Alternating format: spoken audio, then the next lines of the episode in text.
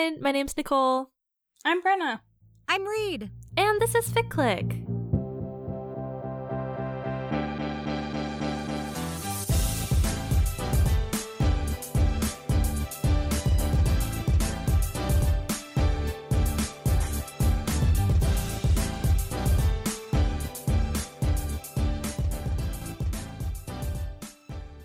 This is a podcast where we talk about fanfiction. Each episode, each of the three of us brings a fic to discuss individually, and today we're themed. We'll talk about that more in a second.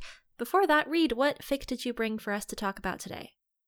Yes, I brought On This Night and In This Light by Astrid Fisher for the fandom Fire Emblem Three Houses. The pairing is Felix Sylvain because that's all I ever bring to this podcast. Brenna, what did you bring? My fic pick for this episode is Four Days in Lonling by Halo Tolerant. Uh, this is a fic for the fandoms The Untamed as well as M D Z S. It's tagged for both. Uh, and the pairing is Jung Chung and Ni Hoi Song. So it should be an interesting one. Similar fandom, different pairing than we've discussed before. Nick, what's yours? My fic for this episode is Sui Juris. Maybe that's how you print it. I don't speak Latin. Uh, by A O three user Impertinence for the fandom The Queen's Thief. It's a fantasy book series, and the relationship is Costas slash Comet. Nick, do you want to tell the Ficklets what our theme is? Um, because I think this whole... So we talked about it for Dune June, I think, a little bit, but Nick, I'm pretty sure, had this idea of having like one themed episode a month for the rest of the year. Uh, so I feel like you should maybe lead us into this one. Yeah, as with many things, it started as a joke. Um, I used to say that like my dream job was being one of those people who names nail polishes, and this feels like a similar vibe, actually. Uh, each month gets a little, a quippy little, uh, well, for the most part, uh, title and theme associated with it. We did Dune June, and we are here for you, Ficklets, with You Lie July. Uh, very excited. Woo, woo! Woo, pew, pew, pew. Like, I don't know that hype pew, porn. Pew. Yeah. I'm hyped. Okay. Um, yeah, the, the initial idea came up, I don't know, from the recesses of my brain somewhere, um, as being, okay, we'll bring all fics that have unreliable narrators. I think in part because I had just read uh, a book called Night Bitch. Uh, extremely good, would highly recommend. That does, I think, you could consider have an unreliable narrator. Not thinking as much about the differences between like fic and published literature as genres and what tropes are more common in which ones and what's easy to find versus what's quite hard to find. Yeah, so it turns out finding fic with an unreliable narrator um, in the way that you understand an unreliable narrator to be when you like do high school English um is nearly impossible. I didn't look at every fic on A O three, so like it's not impossible. I just wasn't able to succeed. Um, and I don't think my co-host had a whole lot of luck either. Um, there are quite a few fics tagged unreliable narrator. I think your fic is tagged unreliable my, narrator. The fic I brought this time is. It's... It's not, like, I'm sorry to A O three user Halo Tolerant. Like, I'm not trying to criticize your fic. I loved it. That's why I brought it. It's not an unreliable narrator, though. It's, like, an unreliable secondary character. Mm-hmm. um, so, yeah, I think we all spent a lot of time in various A O three tags trying to see if this is something we could find. And interestingly, there are a few characters on A O three who have, like, kind of dedicated unreliable narrator yes. tags to them. Like, unreliable narrator Anakin Skywalker is a big one that I kept seeing. Um, I, I thought Hannibal in of- there. I did not read a lot of Hannibal fic, though, for this. Sorry, Ficklets, if you really enjoy that. I think I saw, like, Wei Wuxian and or Ye Hui Song. Maybe both. I definitely, definitely Wei Wuxian. Wei Wuxian. Yeah. yeah, absolutely. Um, but I, I I looked a little bit in those, and then I, I was having trouble, though. So then I said, oh, God, how are we going to find three fics that all have unreliable narrators that, like, bring a lot to the table with that that sort of aspect of it to, for us to really dig into? Um And then we said, oh, what if we puppet write our own fics to bring? Because we're having such a terrible time. Yeah. But we didn't end up doing that. I'd like the record to show I started one. Did you really? I did, but I didn't have enough time to finish it. What fandom? I mean, I have to assume Skiz. No, it was, uh, this is another reason I struggled. Uh, it was The Adventures of Sherlock Holmes. Ah, sure. Fascinating. Yes. I also, I also want to, I don't know if I really want to issue an apology. I guess I'll just bring up when we were all talking about our woes, Nick was like, oh my God, I have the perfect fic. It's titled Unreliable Narrator. And I went, oh, is it the one by Owl in a Minor? Because I had read that fic and I know it. And Nick was like, I can't believe this. I can't believe you've done this to me. I can't bring this fic now. And I, I don't like, know why I didn't just bring it. Like... Just because I had read it and enjoyed it didn't mean that you couldn't no, bring you it. Like, but you undermined got so my angry. Moment was the thing. Okay, well, I'm very sensitive. Yeah, and this we do know. Um, yeah, I I think maybe one of the issues or like one of the struggles that I was having in trying to find an unreliable narrator fic is like, I am sure there are a lot of like really good fics on A O three that would fit. I think what the three of us were looking for that just aren't tagged for it. Because I think one of the things that's most fun for me about unreliable narrators, as far as I've read them recently, which I think mostly, honestly, is just Harrow the Ninth, but it's it's the twist, right? It's even if you kind of know that the information that you're being fed is wrong in some regard, there usually is some like, oh my God, like here's actually the whole flip side to what you weren't seeing or like what you weren't being told. And I feel like I could easily see a fic following that and then not tagging it because like you spoil the surprise a little bit. Like I think there are some authors who have pretty minimal tagging because, like, you know, they want the experience to be sort of you go in more or less, like, not knowing what you're going to get. Um, I also shot myself in the foot a little bit by bringing a fic that had Harrow for Dune June, where I was like, ah, she's she's my prime unreliable narrator, mm-hmm. but I don't want to bring her for back-to-back themes. Yeah, my challenge in part was I don't think an unreliable narrator is easy to do in short form. We don't bring fics that are longer than fifty thousand words typically. We don't. We certainly don't go past sixty for a normal episode. And the first fic that came to mind, I was like, this is a absolutely like textbook unreliable narrator. And the fic is like one hundred thirty thousand words long. Like there was no way. Um, so I think that's one thing to note too of like the genres that you would see having unreliable narrators. It's often longer stories so that the payoff is more interesting. Um, well, the payoff feels better, I think, in a longer story in a lot of ways that I was just really struggling to locate. So I was like, well, I'm going to ask a friend in, in Twitter D Ms who I know enjoys reading things like this. What fics do you know about lying? And she gave me a bunch and I picked one and that's how I landed here. Yeah, so to Nick's point, after we determined that it would be really hard to bring three fics that just focused on unreliable narrator, we did just broaden the category to lying. Right, it's um, You Lie July. That's right, fun. Exactly. So all of our fics had to have lying as a central component of it. Um, two of the fics for this episode do involve fake dating as the lying. Whoops. Um, I, I, that's not a bad thing. I'm just, I was going to say that. And then, um, but you know, we, we'd also kind of, when we were brainstorming it, talked about things like superhero identities or like a truth curse or like a truth potion kind of fic. Um, I know that they're like, I read a lot of things that involve actually like either lying or truth telling as a central component once I started to think about it. Um, which I think is also interesting because I feel like I don't see as much of that in like published literature. Like, I mean, fake dating is definitely a trope that I think has come more and more into like romance too.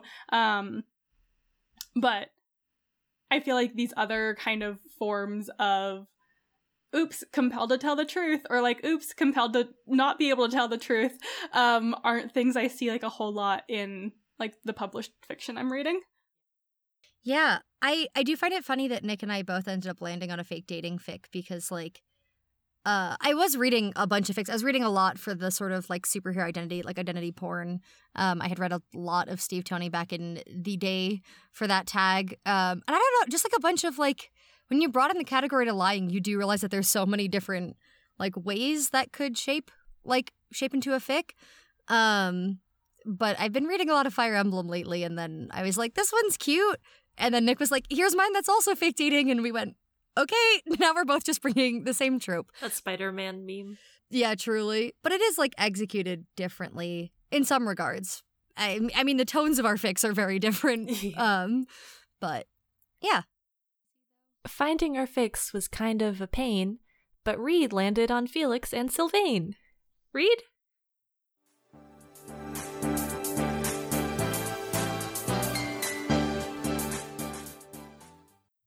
so yeah, my fic pick for this episode is On This Night and In This Light by Astrid Fisher. Um, as I said, for Fire Emblem Three Houses, the hit video game that I know and love and force my co-hosts to just sort of know about. Um, and the pairing is Felix Sylvain. As I kind of said in the intro, I've been reading a lot of Fire Emblem fic, kind of across pairings, but like largely Felix Sylvain or some, like sometimes Dimitri's in there as well. Um, this is definitely the nicest of the fics that I read. I feel like if our theme was like Christmas in July, I would have absolutely knocked it out of the Killed park. Killed it, yeah. Um... Yes, the premise is that Felix and Sylvain fake date over Christmas, um, where they go back to their hometown that is in Canada. Not necessarily by either of their design. Um, Annette sets them up, well, kind of sets Felix up mostly and is like, haha, I told Sylvain to like fake date you for Christmas. And Felix is like, this is going to be awful. And then it's like thirty-five K of holiday shenanigans and Felix being like really grumpy and being like, my life is miserable, and everyone's like, Felix is so happy, and like that is kind of how it goes. Um it is like largely, yeah, very tropey, pretty like fluffier, like lighthearted, I would say, but I will uh give you some content warnings. Um grief is definitely a theme in this fic. um There are elements of, like, secondary character death, including parental death, and also, like, mentions of an overdose. Um, and all of those occurred in the past. Uh, we do get, like, explicit references to those events on screen, but nothing super in detail about them. Um, and it's more just how they shape the characters at present and the, um, yeah, sort of, like, the feelings that the characters have about each other and their histories and whatnot. Um, I really liked this fic. It was nice to read something just nice for these characters. They don't have a good time in canon often, and like even in A Us, they tend to also have a pretty bad time. Um, and that's something I'll get into a little bit more later in the discussion, but I do always find it really interesting with A Us, especially I think for this fandom, what parts of canon get adapted and what parts of canon do not. Um, if you're familiar with Fire Emblem Three Houses, in this fic, Glenn is alive, uh, Glenn being Felix's brother, and that's a pretty big departure from canon and shapes a bunch of things for them. But um I just thought this was cute. It's like, like I said, very tropey, and I liked that it just like leaned all the way into it. Like if it was going to go in on fake dating at Christmas, it was going all the way in, in a way that just really delighted me. So yeah, I had fun with it. Um, my co-hosts, how did you feel about sort of returning to Reed's Video Game Corner? I feel like this one is less so, but the fandom is Reed's Video Game Corner. We've been here before, for these lads in particular. Yeah, I had fun returning to these characters. I kind of, like, in this, I don't want to say I forgot it was a video game, but I just feel like the video game aspect was not super present for me here, because unlike some of the other, like, the other Fire Emblem Three Houses fics that we've read that also have, like, action sequences and stuff, and even if they don't necessarily feel very, like, in the style of a video game, you still got that kind of, like, heightened sense of like plot and action and all of these things that I think kind of mirror that. And like the other, well, I don't remember about the Western one that we read, but like that one, it was in space as well. It was not in yeah, space. It wasn't. Yeah, I know. I know it was in space because we decided it was. Yeah. But, no, what I was gonna say is I can't remember if that one also used like place names from the video game or not. Um, Ooh, I think no. I feel like that was set in America, or did I just sort of decide that it felt like Frontier America? I don't. Mm. We all, I think, made our own decisions about the setting for that one. I'm so sorry to that author. I. I, it definitely was, like, less rooted in canon and canonical places if it did bring up a name or two. Like, so much less so than the space fic. Yeah, I think the space fic is just so front and center in my mind when I think about Fire Emblem Three Houses that this was almost like reading, a, a like, a, an A U of that for me rather than reading, like, an A U of Fire Emblem Three House Houses because, like, I'm not familiar with the source material at all. Um... But yeah, I had a good time with this. I did at the beginning, I was saying this to my co-host last night, but like, I have a hard time kind of keeping track of who's, C- who's Celix? That's not a name. Oh, she's shipping. So like, still you die. Yeah. I, um, keeping track of Felix and Sylvain, I just don't really... It's that thing where, like, you haven't seen the people a whole lot, so your brain just kind of conjures them up looking a certain way, and, like, is it right? Is it wrong? Have I mixed up their, like, visual identities? Yes, I have. I've switched them once again. So sorry, lads. um, no, but I had a really good time with this. I think, like, it was, it was really charming. I think it did the fake dating thing so well, and, like, you were really rooting for them. It had, like, a few also, like, kind of bigger emotional moments towards, like, the two-thirds, towards the end mark that I really liked. I thought they had really good payoff. Um, I do have a slight gripe about some of the setup for this fic, in that they are all presumably Canadian and yet all seem to go to American universities. I just don't really understand that, but also the author did tell us that we weren't allowed to bring up complaints about Canada to them, so yeah. I'm not bringing it up to them. I'm just saying that did throw me, um, because I didn't understand I didn't understand it logistically or monetarily. Reed has explained that they're all uber wealthy and that maybe it doesn't matter. Um, the difference well, between mostly. the Canadian and the U S dollar and college tuition costs. But I was really stuck on it. Well, being an international student at an American university is, like, pretty cheap, I heard. So. Oh, yeah, absolutely. That's my understanding. It's a really affordable experience for everyone. Yeah. Especially at U C L A. I have mm-hmm. no idea what it's like at Syracuse, but U C L A I've heard very cheap. Yeah, yeah, yeah. Yeah, yeah, super cheap. They, they, and in fact, the U C system really loves to subsidize for international mm-hmm. students. They're really well known for it. I have heard that. Yeah. Well, hey, I really liked this fic too. um, I thought it was so nice to read.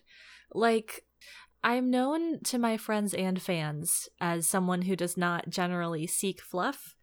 It's not for me, uh, most of the time. I think because, like, I get mad if it feels too unrealistic. Like, how am I supposed to enjoy these people, like, making their little gay pancakes in the morning when they're not thinking about, like, any other things that happen in people's lives? It just feels fake. It makes me mad. Uh, this is just my personal bitterness. But... Um, I liked the balance in this fic because, like, it definitely is a very sort of by the book fake dating fic. Uh, it it hits its marks. Uh, we get great moments, but it also feels still very rooted in, like, a the characters themselves. So it's not just a, like, fill in what is it Mad Libs of a fake dating fic with their names in it. Um, there is some, like, really interesting work done around grief that I liked, that was, like, in the background. It didn't overwhelm the fic, but it added some layers to it. And I was cheering for not only our pairing to get together, but for our P O V character to get a happy ending, which is really, I feel like, all I can ask for in a fic that I want to feel nice reading. So I appreciated that very much. Fire Emblem Three Houses is one of my favorite video games by virtue of me just not knowing a lot of games. So that's cool. I've Love given you guys just it. the absolute most incorrect picture of this game. Like, one time Brenna, like, looked over my shoulder as I was playing the game and was like, this is what this looks like? I was astonished, startled, like, everything I thought about the universe tilted on its axis in that moment. It's like feudal um, human Pokemon, right? I think so, actually. Isn't that what it looks like? That's the vibe. Yeah, but see, I thought it I thought it looked like like the most recent Legend of Zelda games. Like, that's no, what I was picturing in my head. No. So when I no. looked over, I was like, what is this? It's like when I learned that the moon gets hot. The, okay, Brenna, we can't let go. And I, also, the Earth is not the, the earth perfectly is so round, lump- and it's squishy and lumpy. The Earth is well, so yeah, lump-shaped. Dude. No, but it's so much more lump-shaped than you think it would be. It's so uneven, and the moon is hot, and that's wrong. The moon should always be cold. You yeah, say so you. Basically, I think maybe when I had, you mean yourself. Me learning about what Fire Emblem Three Houses look like is really similar to those experiences okay. for me. Distressing. Lord, I can't... Distressing. I'm sorry. Feudal human... Pokemon is like it's really correct, getting right? It's like not entirely wrong is unfortunately like what I'm coming to realize. I don't have a lot of reference points. You can collect them all, them being the children. Yeah. Um you do level them up and turn-based and shape combat, right? T- yeah, more or less. A little different than how it works in Pokemon, but it is like well, a strategy I've never played game. Pokemon Help. Anyway, whatever. This is not about the fic, but I just do think it's like I feel like part of the reason that I haven't brought super in-depth canonical fic is because the canon is so there's so much happening. There's th- we basically know I know so much, yeah, and I too. definitely, like, remember characters. I'm gonna oh, yeah. insert the whatever intro it was where we all had to talk about fandoms that we're supposed to be familiar with from the pod, but we're not, where Brenna did. I made her talk about Fire Emblem. Just insert a snippet from that here, maybe. Blue Lions. Blue Lions is right. I'm so proud of you. Anyway, I would like to talk about this fic. Oh, yeah. um, yeah, I think, well, talking about this fic and canon, actually, Um, something I think we talk about a fair amount on the pod um, is, like, w- what is a fic doing beyond its, like, romantic pairing? Like, what does the rest of their life look like? And I think when you have a game like Fire Emblem, where it's, like, a built-in, you have, like, the whole network of people. And, like, in the game, canonically, Ingrid and Felix and Sylvain and Dimitri all grew up together, and they all have this, like, storied history. And I think that makes it, like, I don't want to say, like, easier on the author, but I think it's a nice thing to be able to just build on that and then to be able to use that in an A U fic to build a world that feels, like, full and real, again, beyond just, like, our romantic pairing. Um, in particular, I really, really loved the Ingrid of this fic. Um, she was so good and so gay. She's been dating Dorothea for uh, one semester, is absolutely, like, distraught at the idea of, like, not being able to spend the holidays with her. And also, spoilers for the endish, but is uh, thinking about moving in with her, which Felix thinks is way too quick, but I personally found very endearing. um, yeah, I don't know. I, I think even the characters you don't see as much, like Annette and stuff, like, just, they feel, like, really real and integrated into Felix's life and Sylvain's too, sort of. Um, and I just liked so much how we saw, like, our cast of characters come together. I also probably later will get into the Rodrigue of this fic. Um, because I think that also ties into sort of, like, what, what this author is taking from canon and what they are adapting. But, um, yeah, I don't know. I liked our cast of characters so much, and I liked the, the lives that they had outside of just whatever the hell Sylvain and Felix are doing. We got to meet Glenn. Yeah. I really liked Glenn. He was kind of one of my faves. Oh. I, I'm sad that he's supposed to be dead. He but. is super... Oh, I guess I should maybe give a little bit of context in case you haven't listened to our other Fire Emblem discussions, and or if I didn't mention that in there, because who knows. Canonically, when Dimitri is young, his parents, they get into an accident, basically. His parents are ambushed, and they die, and so does Glenn, who is, like, protecting his parents. In this fic, um, Dimitri's parents did die in the past, and Glenn was with them, but Uh, Glenn survived and, like, Ooh. also pulled Dimitri out of the accident. Um, so he's very much alive and well in this fic. Yeah, I liked him a lot as well. He's spunky. I liked his energy. Uh, one of my favorite things about this fic, it really endeared me to Felix as a character because he's so stormy, and especially before they get to his house. As they're, like, on their way and he's thinking about this and he's like, oh my god, I'm gonna have to pretend to be in love with Sylvain. He is imagining that it will be so bad, and I'm like, oh no, he has a bad family, and he's gonna have a miserable time, and probably in that miserable time, Sylvain will be the only shining light, and then he'll fall in love, maybe unhealthily, actually, in that way, but it's that's probably how it's gonna happen. And then they get there, and everyone's kind of lovely. I was like, oh, hold on, Felix is just broody. And everyone is like, oh, Felix, we're so happy to see you. Yay. And he's like, ah, uh, I've never known happiness or peace in my life. And it's like, oh, that's just his vibe. He's just kind of emo. I liked that as a choice. I can't imagine that's actually what it's like in the canon, but I really enjoyed that as a choice. Well, that he's broody, yes. That everyone else is very cheerful around him. Oh, Maybe no. less so, yeah. That his circumstances are good, I cannot imagine, is the yeah. case in canon. Um, but I just liked that as a choice so much. It felt very tonally appropriate for, like, a, a Christmas rom-com. Yeah, I think one of my, like, favorite parts about this, in, like, terms of it being kind of a rom-com in some ways, is absolutely the discrepancies between, like, how Felix perceives everything and, like, the reality of it, which I guess, okay, unreliable? I mean, hmm. oh, oh, oh. That's what I was just about to say. Sorry, my telepathy with you got ahead of you. I know. We were in sync in that moment. Um, I don't think he's, like, intentionally trying to conceal anything from us, the audience. It's just, like, how he perceives things. But, like, his perception is very skewed. Like, he...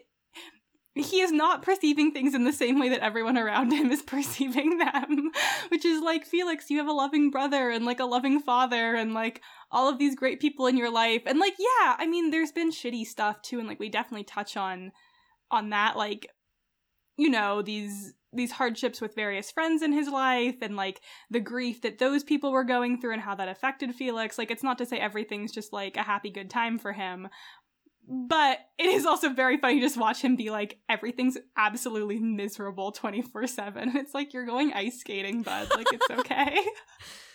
I feel like, because what we get in this fic is like Felix feeling a whole host of complicated emotions about his relationship to Dimitri, who like used to be a good friend, and then you know something went really bad, and now like Dimitri's living at his house because he's dating Glenn, and like Felix has all sorts of like complicated feelings about his brother and his dad, and like I kind of kept waiting for the other shoe to drop, and it just didn't, because like yeah, in canon, when Glenn dies, that fucks Felix up real bad, and like he has, like, all sorts of resentment towards his father. And, like, before you meet Rodrigue in the game, at least for me, like, I was kind of led to believe, like, oh, maybe he's, like, a shitty father, sort of akin to Sylvain's dad being a shitty dad and shitty to his sons.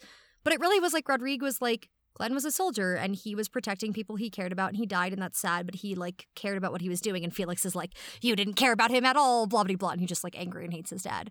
And so in this fic, it's, like, I don't know, he has resentment, but, like, meanwhile, we have, like, Rodrigue Fraldarius is home for wayward gays. Like, he's just hanging out. He's being very chill. Like, part of the reason that Felix even goes along with this fake dating thing is because, like, he's like, oh, this is going to piss off my dad so bad. And then his dad is like, hello, Sylvain. Nice to see you.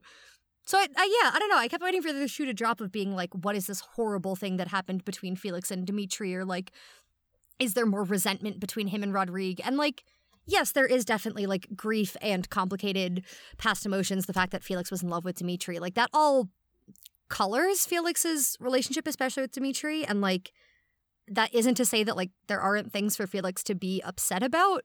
But I think I just kept waiting for them to be, like, worse than they were. And then they just weren't. And that was okay. Yeah. He's all right. Yeah, and I think, like, one thing I love about fake dating fic when it's executed in service of the characters themselves and it's, like, built around them and their relationships and their characterizations is that I feel like authors then are able to really take into account what a person in a relationship would be like and how the pretend relationship might, like, chafe against or accommodate that way of being. Like, Felix and Sylvain don't walk in all over each other. They're not making out in front of Felix's dad or whatever. Um, Felix is giving off massive don't touch me vibes pretty much the entire fic uh, until the end, at which point he is giving off touch me immediately vibes for, like, a while. So, like, respect to him. He really has a moment at the end there. Um, several moments. But before that, yeah, he's he's a bit standoffish. He's very reserved, like, physically, emotionally. And the relationship works because, in part, okay, so the two of them, Felix and Sylvain, have known each other for a very, very long time, like, pretty much their whole lives, to my understanding, in the fic. They had a falling out and then didn't speak for a while uh, before this. And then after not speaking for, what, like a year? About a year, About yeah. a year, um, they immediately jump into fake dating. So it's interesting because you see them, like, falling back into what you can only assume are old conversational patterns and old behavioral patterns with each other, um, but also trying to make sense of this, like, new piece. And I liked that there wasn't this additional, like, pressure and burden from performing the relationship. Everyone in their lives is like, of course you two are dating, which, like, also makes sense to me. I'm always surprised in a fake dating fic when someone is like, I'm on to you. And it's like, when in your life would you, like, assume that your friend brought home a fake partner for the holidays, or, like, your child brought home a fake partner? Like, it doesn't really make sense.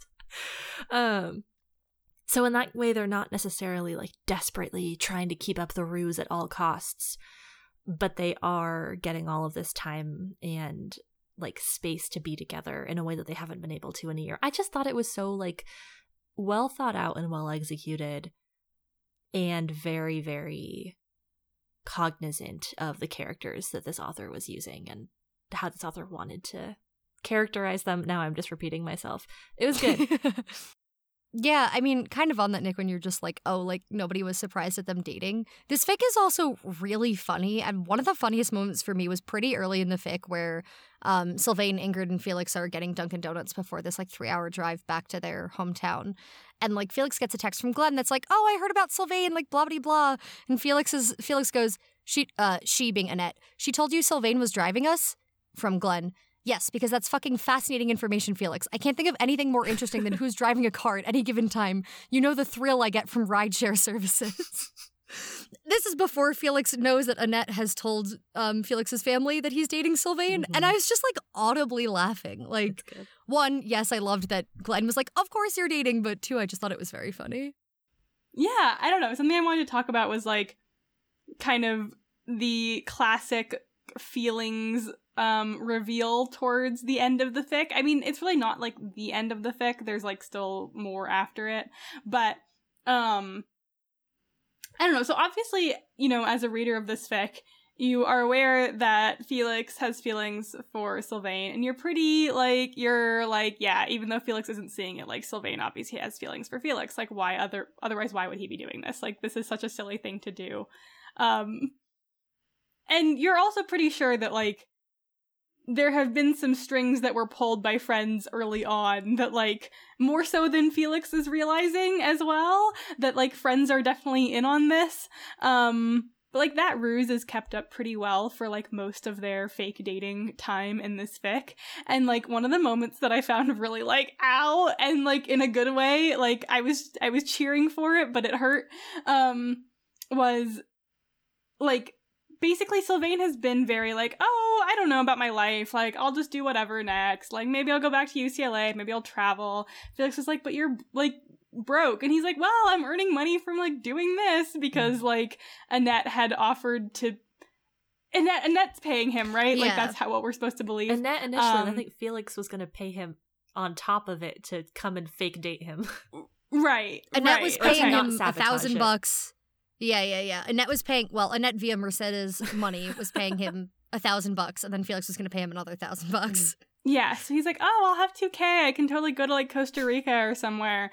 And then later on we learned that, like, no, Annette via Mercedes was never going to pay him. This was all Sylvain's idea that, like, he had to convince Ingrid to, like, cancel her mm-hmm. flight. Like, he's the one who has been making all of this, like, happen on the other side.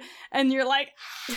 rattling the bars of my cage. Yeah. I I don't know. I just really liked it because, like, you knew there had to be a twist, you know? And there's some other twists, too. Like, one about Sylvain coming out to, like, New York. Reed's making a face, so I'll let them talk about it in a second. But, like, you know, you get a few little twists. But that one in particular, I was like, ah! Love and dedication. Can you believe? Can you even yeah. believe? Yeah, I mean, I think one of the things that I really liked about this fic is, like, as we have said, it, it really leans into the classic trope of fake dating, but there are these twists. So you get, like, they've been, okay, they've been at the house for, like, a number of days, so I can't believe this question didn't come up sooner. But a bunch of them are hanging out, and finally someone's like, oh, how did the two of you, like, even get together? And, like, why are we just finding this out now?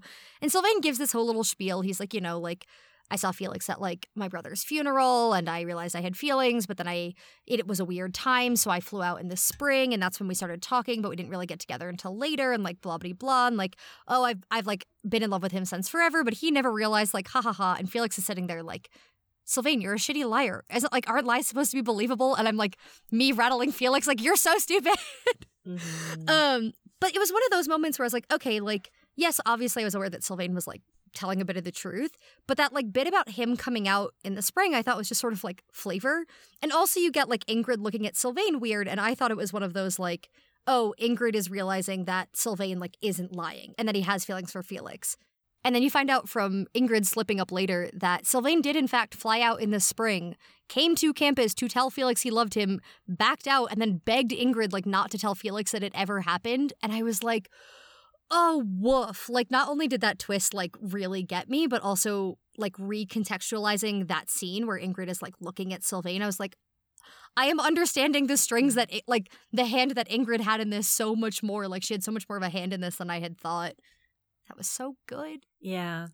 I had a feeling that Sylvain actually had flown out for some reason or another, and then I got confused later on because I think the only way that Ingrid refers to it initially is like, oh yeah, and Sylvain came out in the spring, and I was like, hold on. Totally thought it was about sexuality and got extremely confused. I was like, but but then okay, so we didn't know we did know that Sylvain is gay though. Like, I got very confused, but we we, we brought it back, no worries.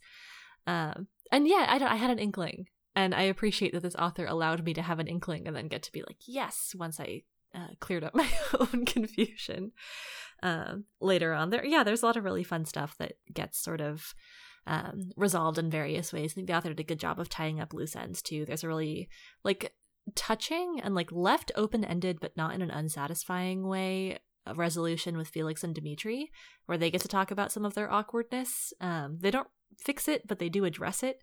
And like that felt like a really good way to do that. Like there were so many moments like that where you get one piece of something earlier on, and then it does get discussed and resolved or at least touched on later on in the fic, that it felt satisfying in that way to me.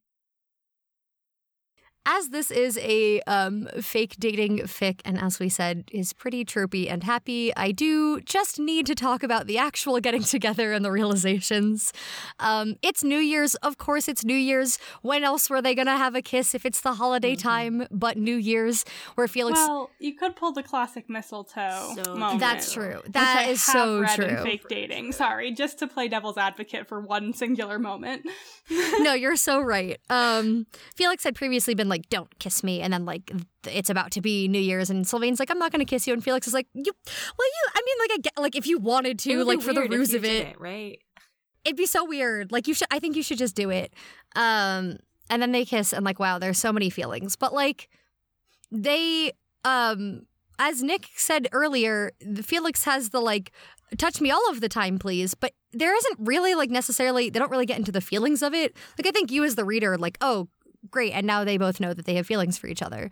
But it, like, really sort of ties together when um, Sylvain is driving Felix back to Syracuse, and it's just the two of them in the car.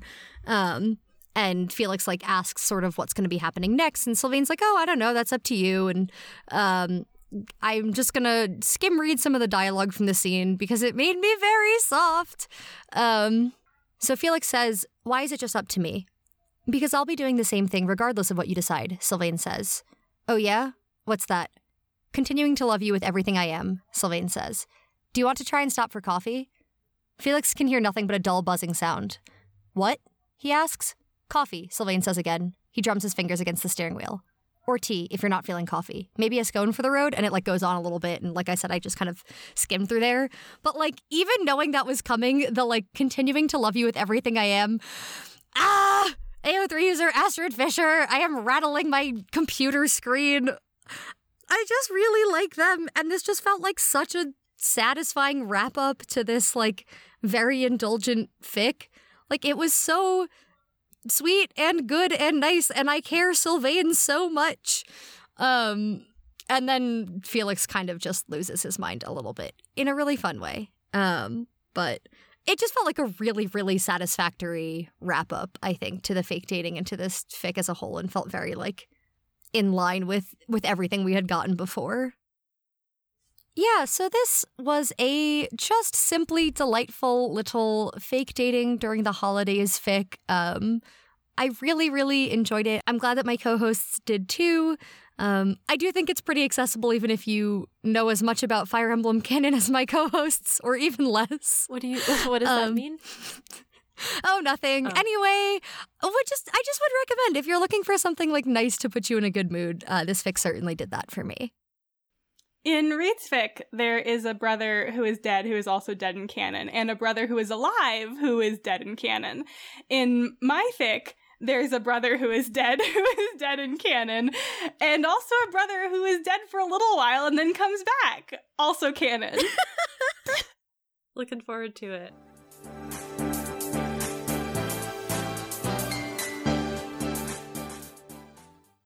All right, so my fic for this episode is Four Days in Lonling by Halo Tolerant. Uh, this is a fic for the Untamed slash M D Z S.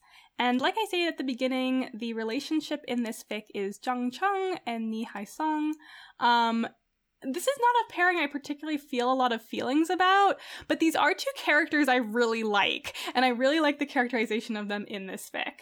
Um, so also it's just fun to like talk about something different in the same universe. I feel like everything I've brought for The Untamed so far, and like probably would bring in the future, is very like Wei Wuxian, Lang Wanji centric. Um, so it's fun to like have a departure from that and see some of the other characters in the world like do their thing. Um, In terms of content warnings for this, uh, most of the stuff that comes up is pretty canon-based, so like canon character deaths. Uh, and then our main characters are sort of dealing with grief and loss around that. Definitely some like issues with trauma. Um, also, while I wouldn't say that there's any like child abuse, there's definitely some like manipulation of our main child character, Jinling, going on. That's like, the vibes just aren't great. That's kind of a central premise of this, is that like, maybe no one's really looking out for this kid. Um... And then I would also say that, like, there is some level of, uh, like, dubcon or, like, dubiousness about the sex scenes in this fic. Um, and we'll get it, I'll give you some more context on that probably as we go out. It's mostly because of, like, the sort of untruths these characters are, like, holding on to. Lies, so, if you will. Um, I said lies, if you will. If you will, yes. Um... So, quick, like, premise for this fic before we get into, like, what my co-hosts thought. Uh, this fic basically takes place at two points in time. Um, chapter, like, the first and the last chapter take place kind of post-canon. Um, and then the middle chapters take place during the, like, sixteen years that Wei Wuxian is dead. Um, I don't remember exactly how many... Ah, Jinling is supposed to be, what, seven? Um, yes, yes. I, I think somewhere around there. Yeah, so approximately like kind of halfway through that time. Uh, obviously, you know who our main characters are, um, and it's sort of, it's, the point in the middle is structured around both of them attending a conference to commemorate the end of the Sunshot campaign that the Jin clan is holding. Um, and there's a lot of like political stuff. I will admit that some of this gets a little bit cloudy in my memory about the canon too, because I don't fully have a hundred percent grasp on some of the timeline issues within M D Z S. um, but you know, we're just, we're going, we're going on vibes, we're going on character work. Um, it's very good. The premise of this fic is largely set on the fact that at the end of canon, we as readers realize that Nie Huaisang has basically been pulling a lot of strings this whole time, and we knew that there were, like, a few kind of puppet masters to the story, and we knew that, like, Jin Guangyao had been, like, a big one, but we don't, we really underestimate Huaisang, like, this entire time, right? So that's, like, a big reveal in canon, and this fic kind of goes back and shows us some of the work that maybe he was doing, uh, during it. And sort of touches on things that we know that he's done actually in canon to kind of set up the parts that happen, like, sixteen years after Wei Wuxian's death, but it also kind of makes up its own stuff as well. Because, like, we don't, at least in the in the show, I can't speak for the book, I haven't actually read it, but, like, in the show, we don't really know a lot about how Jinling was raised in those sixteen years, so this kind of plays around with that concept. Um, yeah, so lots of scheming, um, lots of Nie Huaisang pretending to be ignorant and stupid, um... when really he's probably usually one of the smartest guys in the room. Um, so that's, again, it's it's tagged unreliable narrator, but it is a Jung Chung P O V fic, and I would not say he's unreliable. Um, he's just maybe getting misinformation. He's almost too reliable. He's like very, he's very reliable, actually. Um, but yeah, I thought this was a really fun little fic about lying and scheming and trying to make the world better through it, um, for the most part. So, yeah, I had a good time with it. I really like these characters. I think this does a great job of, like, playing in the kind of complex political world of M D Z S, but I'm curious to hear what my co-hosts thought. Okay, Ficklets, if you've been around for a little while, then you have heard about the uh, the Untamed Modern A U Fic Bender of December twenty twenty that I went on. Uh, wherein I read, oh baby, upwards of like eight hundred thousand words of fic for The Untamed in a month. It was a choice that I made in this life, and it means that my knowledge of the actual canon of this show is whack. Um, there are a lot of things that I probably think are canon that are not. There are a lot of things that I probably don't realize I actually do know that are canon. uh, in the ways that they have been interpreted in these modern A Us. All of them were for what you would consider the main pairing of this fandom, probably. Uh, so I have seen quite a bit of Zhang Cheng and Nie Huaisang as side characters, but their characterization has varied wildly. My understanding of Nie Huaisang from all of the fic that I read in December a year and a half ago is primarily like the openly queer friend of the group who dresses ostentatiously and like says little like sly one-liners implying that he knows what's going on, but then won't help further. That's the vibe um, that I got, which doesn't seem completely inaccurate to this particular guy, but this the one in this fic seemed probably a lot closer to the one in the show, maybe because it's a canon verse fic, just guessing. Um, I think both of those are kind of right at certain points. I feel like the I feel like the version in a lot of modern A Us kind of draws from like the earlier parts of canon where everyone's a little bit more young and mm. naive about the world and less like bitter and hardened by the deaths of their various siblings. Yeah, that makes sense. Um, but also like definitely pulls from the like, oh, we actually know that he's the puppet master and not just like hiding behind his fan like yeah. who me I don't know anything yeah right because I'm reading this and they're like, oh yeah, Zhang Yanli, like we miss her, and I'm like, oh yeah, she's so nice, like she brought her kid over that one time to go hang out with Wei Wuxian. And it's like, okay, I'm not living in this reality. But that's okay.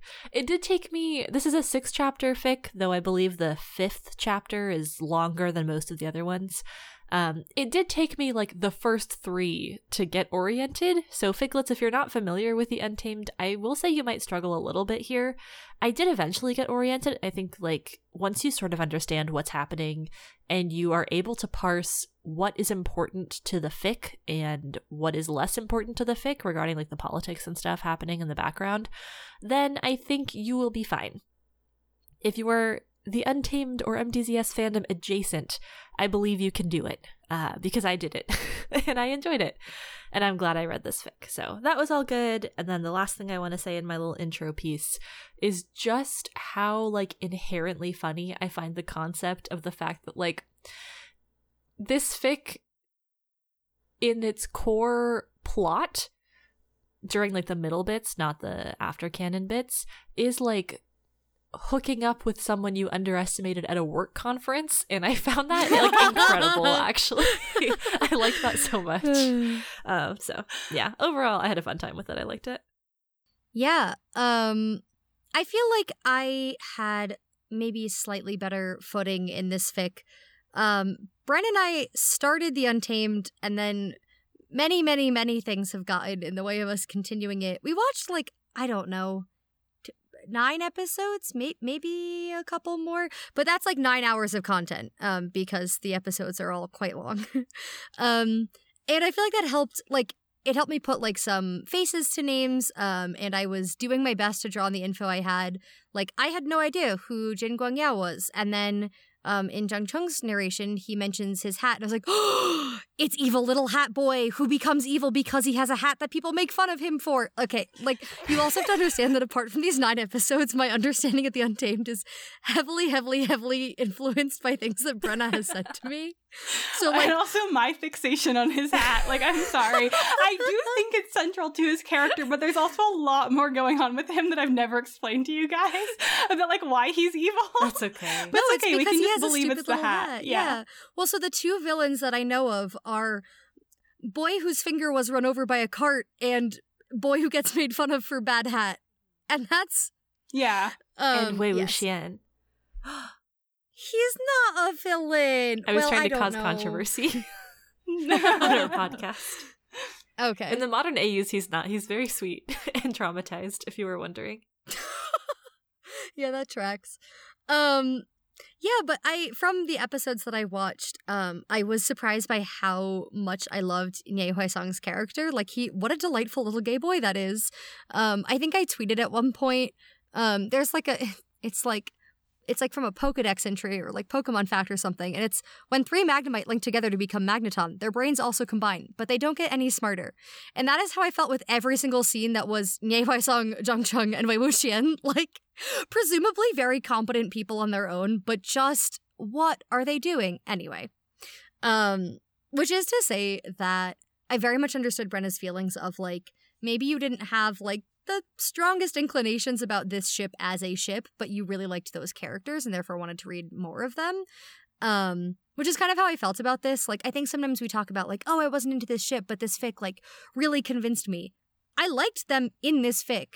I don't think I would go, like, searching necessarily for this pairing, but the character, like, it was really fun to be in Jung Chung's P O V, um, and, yeah, like I said, like, I really just was delighted by the Niepai song of the show.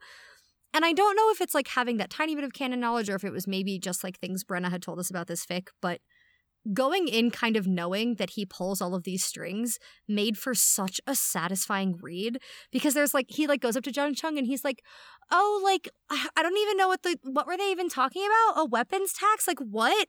That's so funny. Like, I don't even have any weapons, but the Jin clan does. Ha ha ha. So funny, right? And I'm like, you are so clever. Like, I don't know. There was something really gratifying about sort of already knowing he was this, like, mastermind and being able to see him at work.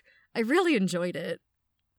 Yeah, I mean, I think that's, like, largely the most delightful part of this fic for me, um, is exactly that. Like, I have read other fics with these two and, like, would again, but it's largely, again, because I really like these two characters, and I feel like the opportunities to read fic from one of their P O Vs is rather limited, and the other, like, main ship with Niehoi Sung isn't one that I'm into, so I'm kind of, like, over here playing in this space, just because these are the characters who I really like.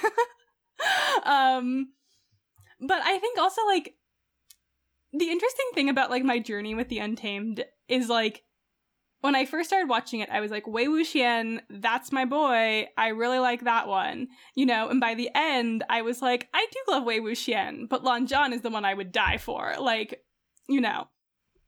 But I think another character who, like, I went on a journey with and have continued to go on a journey with beyond just my time watching the show for the first time is Jung Chung. Like, I really like him as a character, and, like, the more I think about it, the more upset I get. Because I feel like he's one of these people who's very... He wants to be able to take the world at kind of, like, a surface level. He wants to be able to trust the things around him and trust the people around him. And he has this, like, deep sense of, like, loyalty and, like, what that looks like to him. And he struggles a lot with the fact that, like, things may not always be as they seem. And, like, people have conflicting motivations and they do conflicting things. And that, like, obviously he never really comes to terms with, like, everything that's happened with Wei Wuxian. Um, and I just think he's a really interesting character to be able to dig a little bit deeper into because of that. Like, he comes off as kind of simplistic, but I don't, I don't think he actually is. I think he just, like, wants to be able to view the world in a simple way and therefore tries to present himself in a simple way. Um, and that's kind of what we see a lot of in this fic as well. Like, he tries to be very straightforward and, like, he's, again, taking things at a face value for most of the time, which is exactly why he's able to be puppeted by Niehoi Sung so artfully throughout this. But his intentions are also good. Like, what Niehoi Sung wants a lot of from this fic is, like, Jung Chung to be more actively involved in Jinling's life because he's been watching what the Jin, like, sect is doing to this kid and is like, this isn't good. Let's not do this. um, and I don't know. I just, I have a lot of feelings. There's a specific scene I want to, like, get back to um, that just, like, made me shriek um, about how I feel like this fic does so much work through, like, plot, but also shows us character through that. And I think, like, that's just something I love in fiction. And I think this this does it really, really well. It's good. W- were we in Niehoi Sung's point of view? I do think this easily could have been an unreliable narrator fic. Um, yeah, Jung Chung, I think we said this earlier, is very reliable. He he gives us what he's got. uh, what he's got just is not always a lot, if you will, uh, which is unfortunate for him, but, you know, he gets there eventually. One of my favorite parts is at the very end, Niehoi Sung. It's like, you were not supposed to figure this out for another, like, four years. Um, I just found that very funny. I also really enjoyed that, like Reed was saying, this didn't make me think, like, this is my new O T P. But I don't think it wanted to necessarily. Like, this fic seems so interested in their dynamic and in their individual characterizations in a way that, like, there were some parts that you could consider romantic, and there definitely is, like, banging happening here. Uh, but I don't think the fic is inherently extremely romantic. There is a lot of, like, intimacy, and there's a lot of closeness and a lot of, like, exploration of each other and themselves. And I don't think it needed me to be, like, playing the wedding march on the piano by the end of this fic. I don't know. Like, even the very ending, spoilers, pew, pew, pew, pew, I'm just going. Um, when Jung Chung is like, I need your help, basically, and kneels in front of Nia Hwai-sung, and they have that whole moment there. Like, was it romantic? I don't know. I liked it so much, though. It was extremely intense. It was very interesting. Like, their dynamic was so... Like, I love that it is changed from what we saw in the fic, but still very true to both of their characters. I love that the glimmers we saw of Nia Hwai-sung's, like, calculatingness earlier on, even, like, knowing from the very first chapter that Nia Hwai-sung is doing all of this, right? That we, we know he's the mastermind, uh, in some capacity, to Jung Chung at least. By the end, we see the facade drop. It's great. It's so satisfying. It's so cool. Like, I didn't need them to, like, get married, you know? And I really like that in a story when the author knows exactly what they're trying to do and what kind of relationship they want to portray, and they're not worried about this, like, pretty easy fanfiction happy ending, you know? I just always admire that.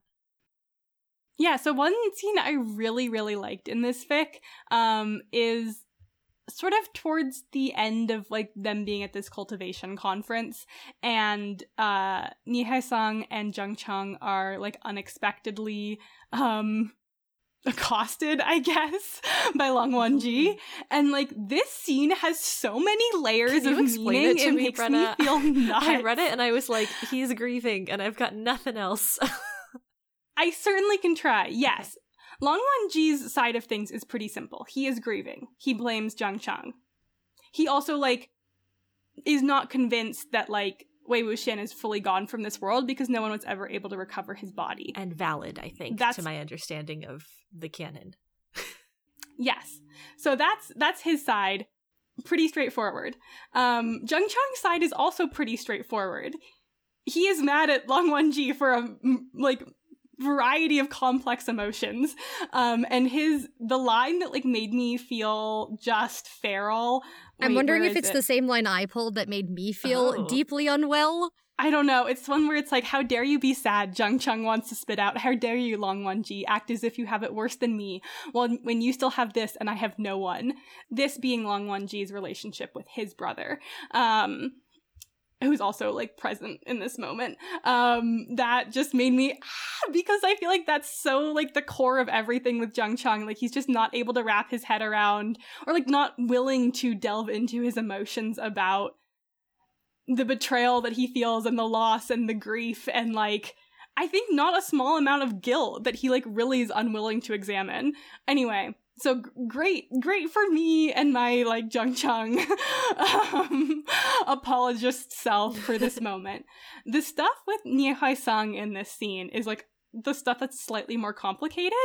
Um, and I think I have this correct. I, I do apologize to any of our Untamed fan listeners if I get some of this wrong. Um, it has been a little bit... Well- a little while since I interacted with this canon in a deep and meaningful way. Um, but basically, Lang Won-ji is yelling at Jung Chung about, like, is he gone? Like, you were never, we were never able to find anything. Like, what have you done with him? Like, do you, ha- like, do you have him, essentially? No, the answer is no, Jung Chung does not have him.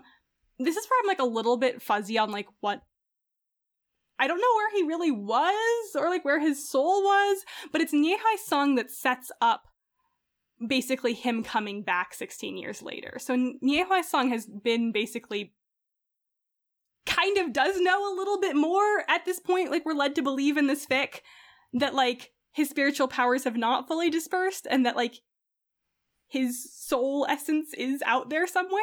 Wait, because so I thought he, he came back because basically a guy was like, I'm going to summon the soul of the Yeeling Patriarch into my body to like take revenge for blah, blah, blah. Yes, How but did Nihui Sung is the one who sets all of that up by like puppeting. Yes, of course. Ah, he is a yes. good little puppet master. Yes. Um, so he's basically the one who even like suggests to this person like, oh, maybe you'd be able to call in the spirit of like the Yeeling mm. Patriarch. We don't, in the show, we like don't see any of this on screen. It's kind of like you just have to put it together from like some context clues and like literally a shot of like a person behind a fan in like the first episode. Oh, wow. Um, so this is where, this is why I'm saying I'm like a little bit muddy on this as well. But like that's, that's part of it. And then like, you know, after like Jin Guangyao gets there and Nihui Sung is just like acting very upset, he's like, it didn't make sense, like blah blah blah. Um, and like I like the part a lot where it was like, um, I had no idea Lang Wanji was gonna do that. Nihui Sung says he sounds almost lost, because for Nihui Sung, it's so much is about the fact that he's always able to see what people are going to do so many steps out. And in this moment, like, Lang Wanji really did surprise him. He, like, did not see that interaction coming. Um, nor being, like, this kind of topic being brought up. So, I don't know. That scene just had, like, a lot of different... Each character is coming to it with so much baggage. And this is, like, right after also, like, Nihui Sung is, like, talking about, like, the death of his brother, which we also know... Nihui Sung, like, knows shit about that, like, he, everyone else is trying to cover up. So there's, like, a lot of things happening here. Um, and this is also, like, we know by this point that, like, Nihui Sung knows that Jin Guangyao is, like, not really a good guy. And, like, a lot of his machinations in this are, like, to get Jin Ling more away from Jin Guangyao. Um, at least that's my reading of everything. If any of our Untamed fans wants to come in and be like, Brenna, you're a clown. This is how it really is. Oh, no. I'm happy to hear you out. Oh, be nice, though. But this is how I took it. I welcome the Ficklets tagging you in the Discord, just just going, you're yeah. a clown. Well, they're welcome to do that at any point about anything, but yes. That's fair. Um, I want to touch on something kind of different, but a little bit um, off of what you've been saying early on about the line that basically, like, one of the many things that Zhang Cheng struggles with is, like, family and his lack thereof. Um, because, like, I don't fully know what his dynamic is with Jin Ling in canon, but, like, it's it's kind of a tough relationship here.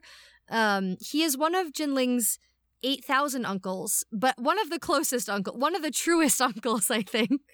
Biologically, um, like, one of his few actually, like, directly blood-related uncles. Yes, yes, because um, Zhang Cheng's sister is Jin Ling's, well, was Jin Ling's mother, um, uncle. But as I gather, Jin Ling has a lot of uncles. Anyway, but there's a like there's a scene sort of earlier on in this conference where um, Jin Ling kind of comes like bursting into the dining hall or conference room. I don't really know. And uh, Zhang Cheng goes up to him, and it is kind of disastrous. Like Jin Ling just is crying. Um, and it isn't until Nihui Sung pulls all of his little puppet master strings that, um, like, Zhang Cheng even really has the thought to take Jin Ling back to Lotus Pier and, like, raise him at least in part there. But I, like, even from what I could gather from this fic, like, there are so many messy, complicated emotions there. Like, it's his dead sister's kid, a kid that she had with someone he hated, and, like, now is being raised by, like, the father's family, but maybe that's not really great. But maybe at the time, Nihui Sung's the only one who realizes, like, the Jin clan is, like, not great. Anyway, I just thought that was so interesting that you get so much of Zhang Cheng's struggles about family, and, like, Jin Ling is kind of this centerpiece that is still, like, a really, really difficult thing for him, and, like, a difficult piece of his life to slot in. But, like, A, a quote-unquote burden he, like, very much is willing to take on, just, like, a complicated one. There are a lot of double meanings to things in this fic, um, by design, by this author, and also by Nihui Sung's design as well.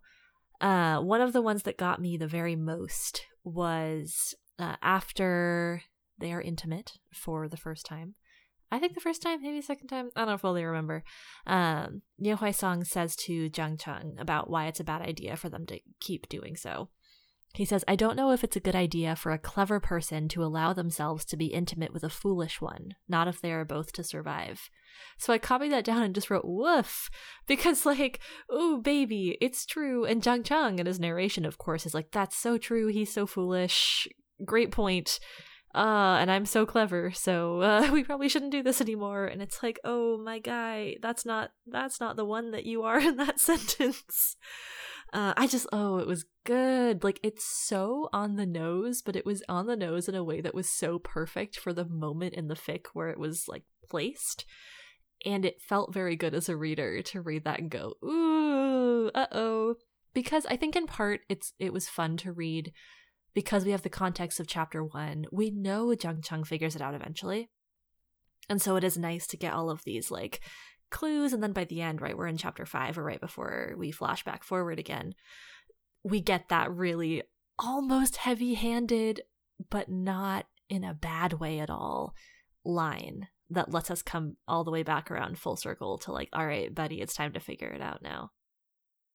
I think also because, like, that line is such a kindness mm-hmm. to Zhang Chang in this way that, like, he thinks he knows, he thinks he knows in what way it is, but, like, it really is in pretty much the complete opposite way that he won't realize for many more years. I think there's also, like, an equally as, like, meaningful and impactful sort of double... double meaning in that scene, and it is where Zhang Cheng goes, you can ride my sword if you like, and I was like, oh, hello? I was like, what a wild out-of-character innuendo before I forgot that is a thing they canonically do in this show. Yeah, yeah. They like surf on them, basically. Take it from someone who didn't know this was a canonical thing in the show. I was like, okay. I just moved on. I didn't even think it was that weird. I was like, all right. He's just like this now, I guess. He's not... I no, I, I do agree though. There are there are a couple of those like sort of um, double meanings. There's one I can't find the quote now, but it was like something way earlier. Oh, I, I, I lied. I scrolled back through my notes and I found it. Haha. Where Ne Pai Song says like one might think it was a simple ornament, no function except decoration. Perhaps at times this misconception allows it to be yet more lethal. And I'm like, yeah, yet like in some ways it feels like he's being so transparent, but it only feels like that because I already like had all the pieces to start with. Like, I don't blame Zhang Cheng for, like, not realizing things sooner. I just got to go in with the knowledge of partially knowing what happens in this fic beforehand and knowing, like, Niho's song a little bit as a character. All right, so that was our chat about Four Days in Lanling, a fic about manipulation, lying, scheming, and also maybe like family and honesty and truth. So, you know, a lot of different themes going on there. Um, I think if you like these characters, it's a really enjoyable read, even if you don't really care about the ship or like have any desire to ship them. Um, I certainly know that that's how I consumed this, um, and I was very... happy to discuss this one with my co-hosts, uh, particularly for this this theme. In my fic, uh, the characters mostly battle with their words. Um, in the next fic, two moms battle with knives at a wedding.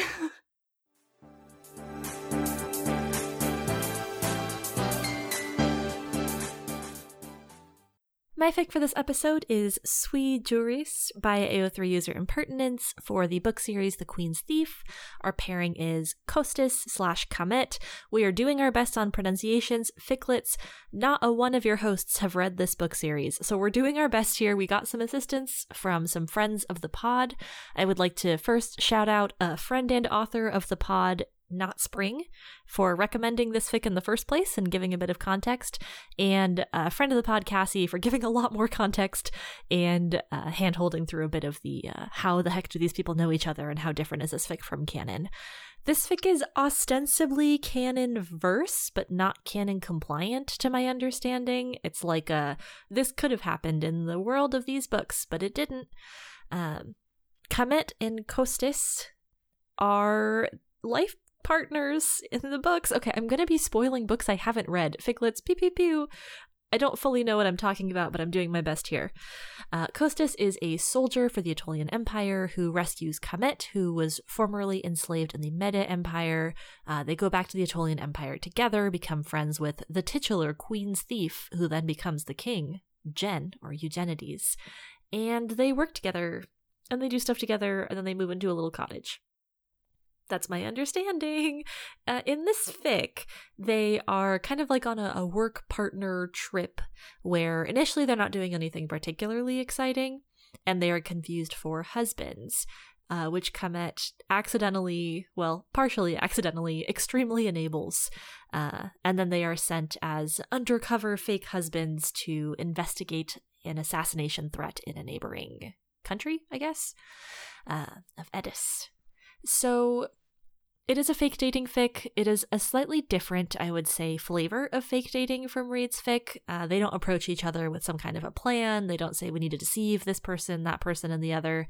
Uh, instead, they basically get confused for being married and go, well, that's more convenient probably, uh, and roll with it. And then that is kind of used to the crown's advantage later on. There is some action, there is some tropiness, there is quite a bit of humor, I would say, despite the fact that it takes a fairly, like, somewhat elevated fantasy tone and vocabulary. Uh, I liked it quite a lot. I didn't know what to expect at all, uh, because I went into it not really knowing much. Um, so yeah, that all I liked. So the, the main content warning is stabbing for this fic. But he's fine, don't worry. Um, yeah, I would say overall, like, it is fairly lighthearted. Um, it's not fluffy, really, and there is a little bit of, like, you know, will they, won't they, tension, angst, my pining is unrequited. Like, obviously it's not. The situation happening here is you see in a lot of fanfiction, um, but I thought it was interesting. It's like fifteen K, by the way. Those are my initial impressions. I will say more in a moment. Um, co-hosts, I almost called you ficlets. What, what did you think? I guess I could be a ficlet too. I've been re-listening to some of our old episodes, and I'm I'm a fan of them. I think they're pretty good, actually. Yeah. So, yeah. Um. Yes, I found this quite enjoyable. Um, ficlets who have listened to this pod for some length of time are probably familiar with the fact that I don't love not knowing things if I think they are easily Googleable. Um. So I was like, oh, I'll just do a quick little like search on The Queen's Thief. Very hard to find info. Well, okay, I say very hard. I didn't try super hard, I guess. But I was hoping for like a nice Wikipedia summary that would give me like the info I needed. I got a very bare bones Wikipedia summary for the first book that did not mention Kamet or Kostas once, I think. I don't think their names were ever there. And I was like, mm.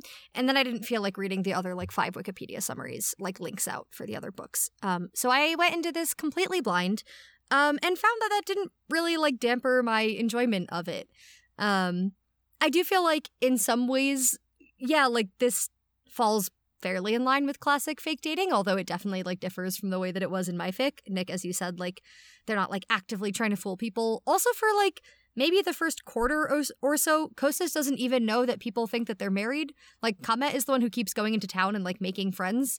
And then like one day Kostas just shows up and is referred to as his husband. And he's like, oh, yes, that's me. That's me. I'm the husband. Um... Yeah, I mean, I thought that the way that their relationship played out was sweet. There were definitely moments where I, like, wish I knew what was going on in canon, especially when they got to the uh, Atolia, is that right? Yeah. Where Eugenides is? Yeah. Especially when they got to the First Kingdom, where they presumably sort of have, a t- like, ties to. Um, Kostas is, like, a, a big deal soldier there. Yes, and Kamet is sort of there. Yeah, he was brought there by Kostas. Yes. We're discussing events in books we haven't read. Again, we're doing our best. All all I was going to say, basically, is just that, like, there were definitely moments in the fic where I was like, I didn't feel lost so much as I was like, ooh, it would be nice to know what on earth the dynamics between these people are and, like, what their canon histories are, because I'm sure this would land a lot stronger. But I wasn't, like, lost. I was like, okay, I'm just enjoying the ride. I felt very much like Nick in that way, just sort of accepting what I didn't know and, and going with it. Um, I agree that there is, like, humor in this fic that felt a little bit unexpected, because it It was reading, like, very much at the beginning, I was like, oh, I assume this is kind of the tone that the books takes, and it felt very much like I was reading, like, a fantasy book.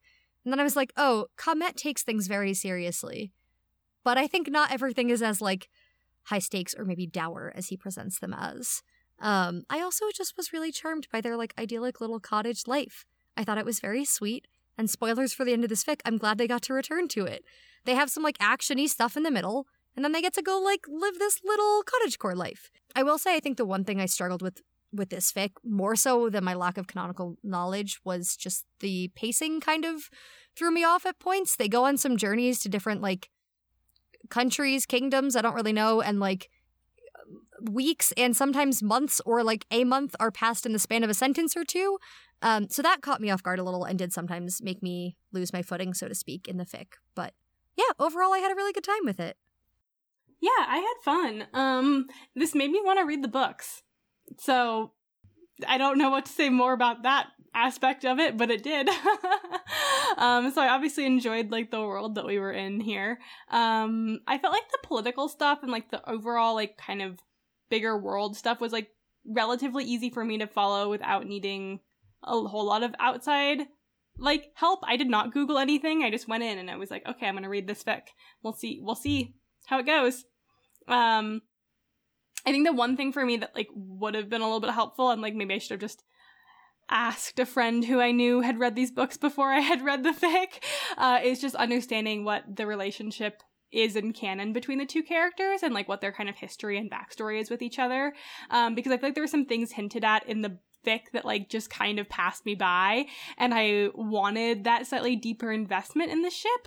Like, I had fun with the pairing, but I didn't really feel like rattling the bars of my cage about it at all, just because the moments that I think would have evoked that feeling in me had I known more about the characters and, like, their dynamic and canon, like, eluded me a little bit. Um, but I still thought that the characters were, like, very well written, and, like, I liked their dynamic a lot. I just was, like, very curious about, like, what what they had been to each other previously, like why they kind of ended up here, um, that kind of stuff. So I do know a little bit more about that now, but I have not reread the fic since learning that. Sorry, I just did not have time today to do that work. Um, that all being said, I had a lot of fun with this. I think it's funny because we've been calling both of these fake dating, but really like Reed's is like fake dating. Nick's is like fake marriage of convenience. Mm, like, yes.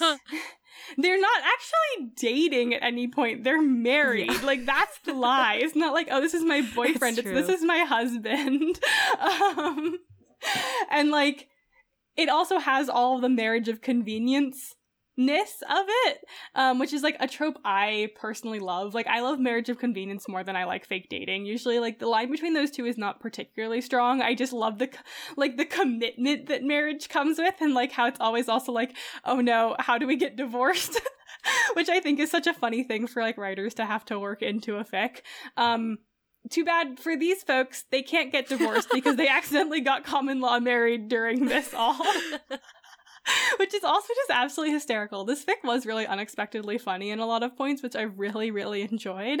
Um, yeah, I had a really fun time with it. And, like, again, it made me want to read the books and then also maybe read more fic for them after I know a little bit more.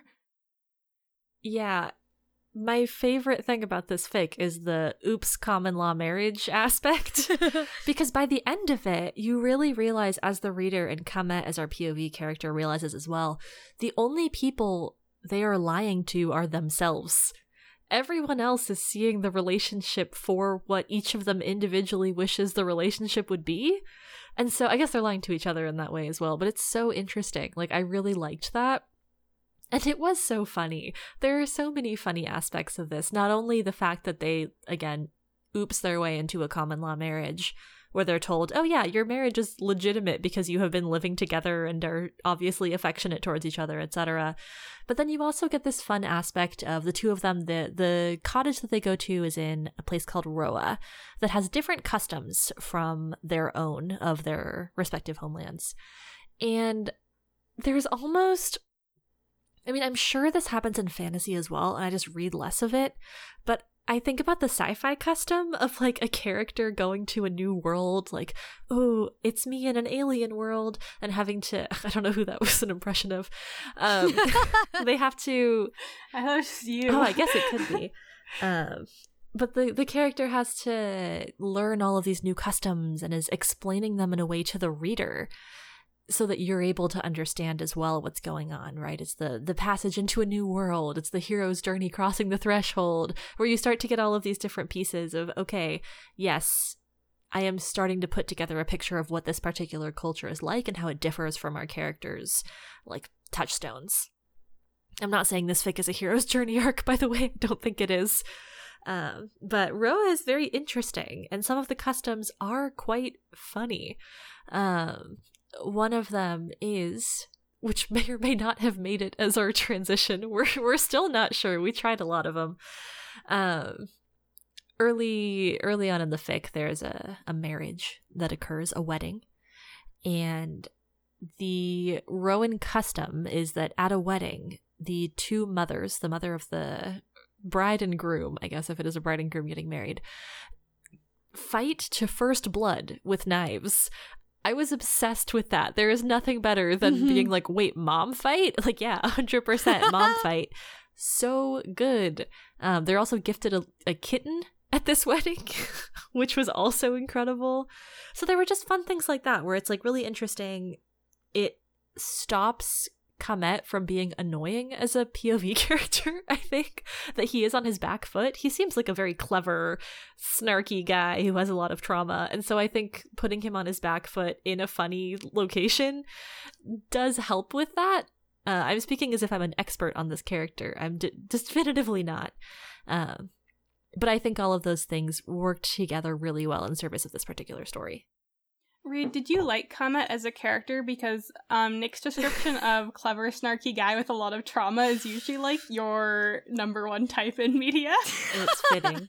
that that is usually my number one type. I feel like I maybe didn't get as much snark from him yeah. as I typically look for in in you a probably board like per se. The king, the the Queen's Thief, the titular Queen's Thief, Jen. I didn't he really know what snarky. Jen was doing in this fic. I don't know. Jen and Kostas like had baffled. Maybe. Yes. Um, Sylvain, absolutely a snarky boy with trauma, a blorbo. Tony Stark, snarky boy with trauma, a blorbo. Yeah. Comet does not seem to fall as strongly not into yet. Those categories for me, but who knows? I don't think I'll be reading this series, not because I don't think I'd enjoy it, but because I'm bad at reading books these days. I'm just going to bring I... more Queen's Thief fic. Uh, that's fine. Okay. I would, I'd be fine with that. Okay. I'm going to read the book so then I'll know things, but I won't that tell you anything great, that actually. I learned. No, Brenna, are you kidding me? Brenna gatekeeping the knowledge, yeah. making us take off our headphones whenever she gives the ficlets like canonical lore. No, I'll, I'll say it for the pod, but like, I'm not going to tell you ahead of time. Oh, okay. And I'm okay, also not going to directly answer your questions.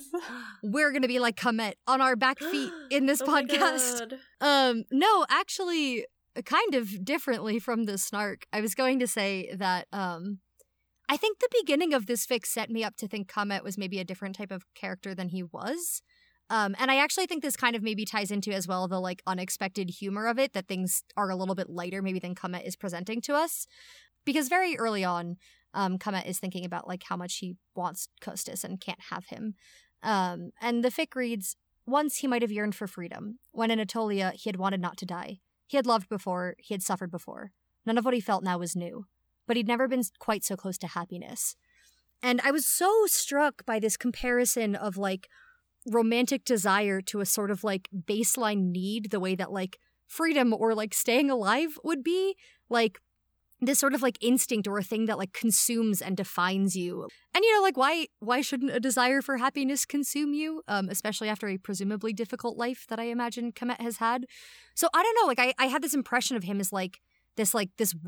This desire to be wanted and to be loved and to have this thing that he wanted is like so central. And it and it is, in the sense that he is like very much suffering calling Kostas' husband that he doesn't get. But like it is, the fic was like so not nearly as intense, I think, as those lines had like set me up to think like either this fic or Comet would be. And I, I'm not saying that like in a bad way, like at all.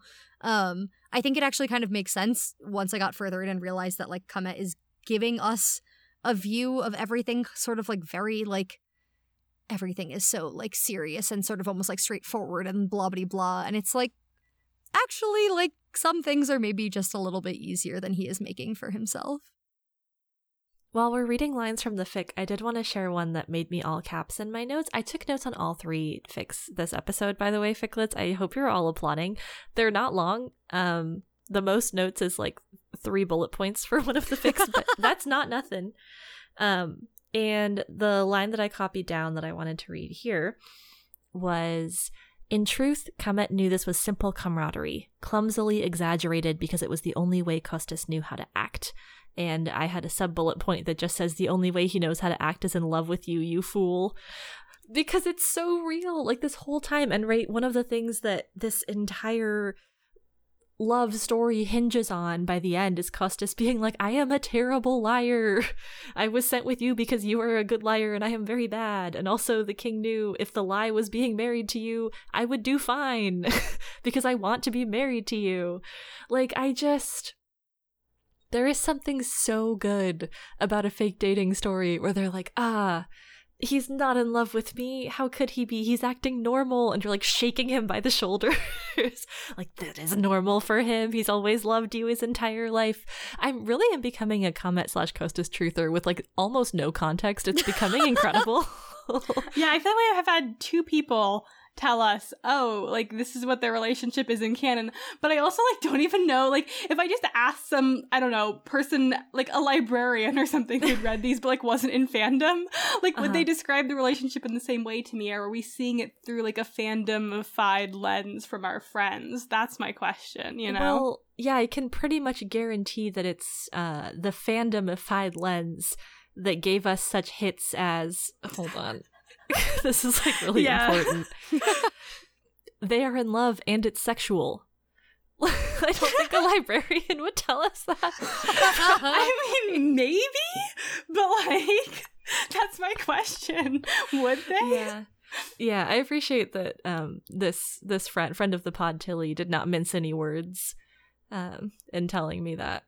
I just I did put out just a general call that I needed someone to tell me about the two of them. The other one I got was, the important thing is that they do not understand each other at all, yet do want to fuck, even if they do not want to admit it. People have feelings out here. That was not necessarily the impression I got from this fic, predominantly, but that's okay. Well, it's also funny because other information that we got was like, um, I think it might have been Cassie who had said, mm-hmm. like, um, I can't tell if they're supposed to be platonic life partners or like old school queer-coded couple.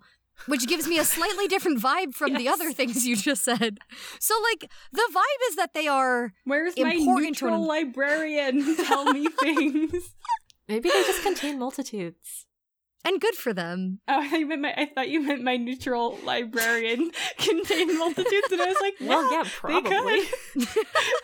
Where are you finding this neutral librarian that you speak of? I don't of? know. Like, at the freaking library.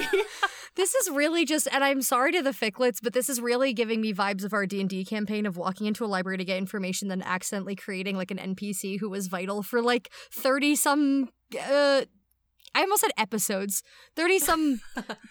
sessions, there's the words. Yeah, yeah, yeah. I'm, yeah. I'm literally just gonna, like, walk to the library that is walkable to from my house.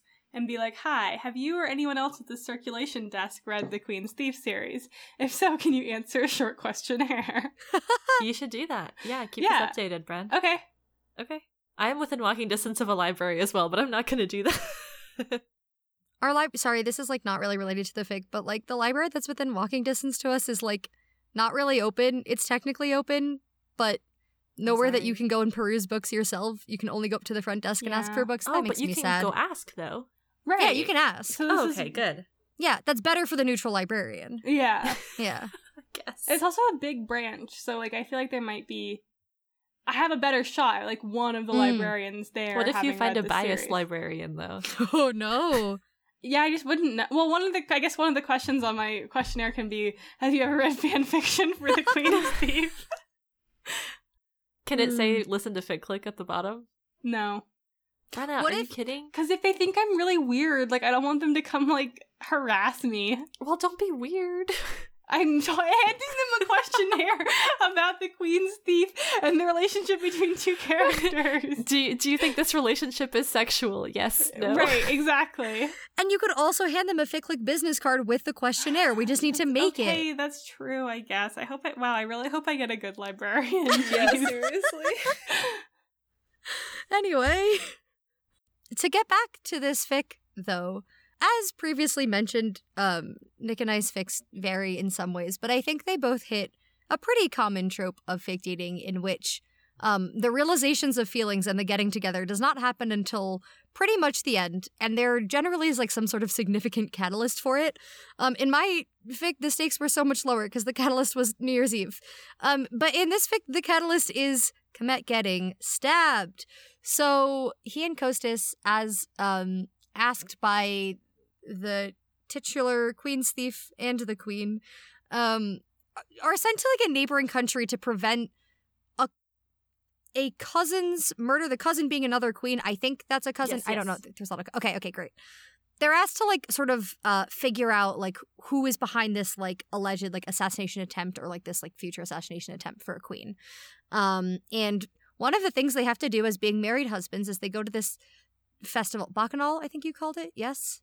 They go to a Bacchanal and they're like oiled up and in like skimpy robes yeah. as like Eros. Yes, they were nominated as the Eros couple. Thank you. Yes. And they're standing up on a pedestal and like having this like intense moment and they kiss. Um and then Kemet gets like stabbed through the gut with a knife that presumably was actually meant for the queen and like very nearly dies. Um he's fine. But in there there's a lot of like he's like very feverish and sick and weak and like talks about a bunch of things, but one of the things he's like, he talks about going home, and Costas is like, I can't take you back, because Costas thinks he's referring to Mede, I think is how we're pronouncing it, like his his homeland. Um, and then like much later, like Kemet was like, yeah, you idiot. The home I meant was like this beautiful cottage life that we built together with our kitten that is Schrodinger's kitten that like appears places and probably shouldn't have lived but is alive. And like these townspeople that we have built relationships with, like, yeah, that's what I meant by home, you absolute buffoon. I do feel like if there are a million uncles in M D Z S, there seem mm. to be a million cousins. In this yes. Everyone was a cousin, it's and so I completely true. Lost track of them. God. Anyway, yes. I did love that, like that little meditation on home. And like also our home that is so domestic that it legitimized our marriage in the eyes of the law. Obsessed. Yeah, yeah. Very brief. Oh, no, go, Bren. Sorry, no, sorry. I was just going to say, I also think it's like, I have no idea if this is something that's like pulled from the books or if it was just invented by this author, but like regardless, it is so absolutely endearing to me that it is just like, if you live together and you live well together, that is all it takes to like yeah. be a relationship, you know? Like, I don't know. It's just really wholesome and like sweet. Easy. Like, I feel like these are two characters who like have had to fight for everything, you know? Like, that's the picture we get of them. And then I feel like this is kind of this gift from this new place that they've called home that like, all they had to do were these three simple tasks. One thing I really liked about that, too, like in, in the finding out that they are common law married, is that um, Kemet has made a friend, John, whose like wedding he sort of gave this speech at. And he, towards the end of the fic, like goes to him like with his like head hung and he's like, John, I have to confess I've been lying to you this whole time I'm not married. And John is like, yeah, you are. And he's like, no, no, I only told you Costas is my husband. And John is like, yeah. And then John is like, no, you don't understand. According to our customs, you've done it. He super um, is your husband. Which I think was such like a delightful way of finding out that it's like Kemet just feels so miserably guilty. And it's like, nah, nothing to worry about. You've already done it. Yeah. Wait, do you know he's your husband? Uh-oh, buddy. Totally turns it on him. We, we know that you're married, for realsies, though. Do, are you... Did you know this? He didn't. No, yeah. He did no. not. Yeah, I actually pulled a quote that I feel like speaks to that a little bit. Um, primarily, it speaks to, like, why they have been keeping up this ruse and how it started in the first place, because they were not being pressured into it. Like... Because, like Brenna was saying, it is so easy to enter this marriage, to enter this partnership together legally, and also, like, just in the eyes of the community, it doesn't benefit them that much to be like, ah, yes, my husband, wink. Like, it, people don't really care. Um, so as they're talking about how it continued and why and everything, at one point, Costas, um, well, Kemet asks, uh, oh, I don't know. What he asks, I only have Costas's response. Sorry, everyone. Costas to something says, I don't think so. It makes things easier sometimes. Fewer awkward questions, for one, and people don't question me when I ask about you or when I stay by your side. And Kemet, in response to that, thinks, had they questioned him before? And then he starts to spiral a little bit of like, wait, no one was actually wondering. No one was worrying about it. Someone made an assumption, and he thought he had to go along with it because this, that, or the other, but he realizes in hindsight, it was mostly just that he wanted it to be true. It wasn't that it was helping them get ahead. It wasn't that it was protecting them on their, like, assignment. It's not even, like, really a mission in Roa. It's just their assignment there to be, like, you know, keeping things peaceful for the most part. It felt like such a good moment of realization, and we get a lot of those throughout really this entire fic, but especially the back half. And it was just nice, and I think it's nice that once we get to the end, yeah, there's not, like... they don't have to come clean to everybody and start fighting for things. They just have to come clean to each other and get honest about what they want. And that feels like a very nice ending. And a good way to end our You Lie July fic discussions. Actually, if you're honest with yourself, you don't have to worry about anyone that you lied to, is the moral of the story mm-hmm. that this fic tells us, and that FicLick is actively endorsing and promoting for our ficlets. So that was our discussion of Suijuris. I hope you liked it. It was very fun. I learned a lot about The Queen's Thief, a series I've never read, but maybe now I will at some point because I'm intrigued. And uh, I don't think these two are like main characters, so it does have me wondering what else is going on in this series that I do not know about.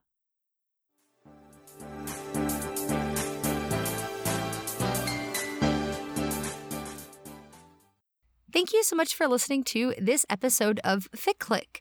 Um, we hope you have enjoyed the second installment of our themed series, um, You Lie July, in which there were many different types of lying. Um, if you would maybe like to talk to us about unreliable narrators or lying, or tell Brenna that she's being a clown about Untamed canon, um, you can do that by, you know, getting in contact with us. You can follow us on our social medias, um, FicLick at twitter dot com. You can join our Discord server. You can email us at ficlickpod at gmail dot com. Um, yeah, get in touch and, and join the little community we have going on. It's quite a good one, I would say. Hey, Ficlets, you should also review our pod. Review it. On any podcatching app that you use, it allows reviews. You can say all kinds of things. Uh, we are small, and we rely primarily on word of mouth. And also, hey, if you listen to our podcast and then you listen to other Fanish podcasts, apparently sometimes we get recommended to their listeners. So that's exciting. So if you're listening now, and you are if you're hearing me say this, keep it up. Thanks. We also have merchandise if you want to put it on your body or in your home. You can find it linked in our Redbubble. It's in our pinned tweet on Twitter. It is designed uh, by Brenna and also by a friend of the pod, Tiffany, who helped us out. It's very cute. I highly recommend it. If you get an A O three user blank mug, you can match with my mom, who doesn't, I don't think knows what that means, but that's okay. Our next episode is going to come out on July twenty-second, and guess what? What? It's our third birthday episode of the year. Oh my God. Pew, pew, pew, pew, pew. It's going to be Reed's birthday episode. Reed, what are you bringing? Yes, um, it is my birthday episode. And what I have for you is um, the first fic that I'm bringing is Meister by Astolat. I cannot remember if I put this on my twenty twenty or twenty twenty-one like fic wrap up. Um, but if we're being self-indulgent, I get to bring a fic that is several years old that I've read like four different times that I feel absolutely gourdless about. Um, it is for The Witcher. It's Geralt Emir. I am also bringing The Long Way Down by Japery? Japery. One of the two of those. Um, it is for men's hockey R P F, specifically for the Avs. It is E J Nate. It's canon verse. Um, it's got hockey curses. It has me having a lot of Avalanche feelings because they just won the Stanley Cup, and I want what? to talk about those boys. Um, Sorry. I meant that just be a normal woo, but then my voice cracked and then I just went with it. No, it is a good celebratory woo. Um, Yeah, I mean, we'll talk about it next episode, but Brett and I watched the Stanley Cup final together and had lots of feelings about these boys, so I'm excited Thanks for to... the invite. Well, if you lived in our home with us and paid rent, then maybe you could have also watched. And sort of following what my um, co-hosts did in their birthday episodes, I have brought two things that you would consider more traditional fan fiction, and one thing that's a little bit different.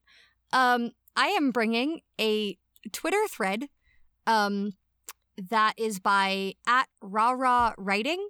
Spoilers, you are getting Wei Wuxian and Long Wenji together in this self-insert modern A U twit thread. I can't wait for this one. Um, yeah, I read this many, many, many months ago, but I remember just being like thoroughly delighted by it. So yeah, I am excited to be talking about all of those things next time. Okay, Ficklets, I'm off to draw First Blood. Bye! Okay, Ficklets, I will not be going back to Canada for the holidays because I don't live there. Bye! Okay, Ficklets, I'm off to be lied to by my childhood friend. No! Bye!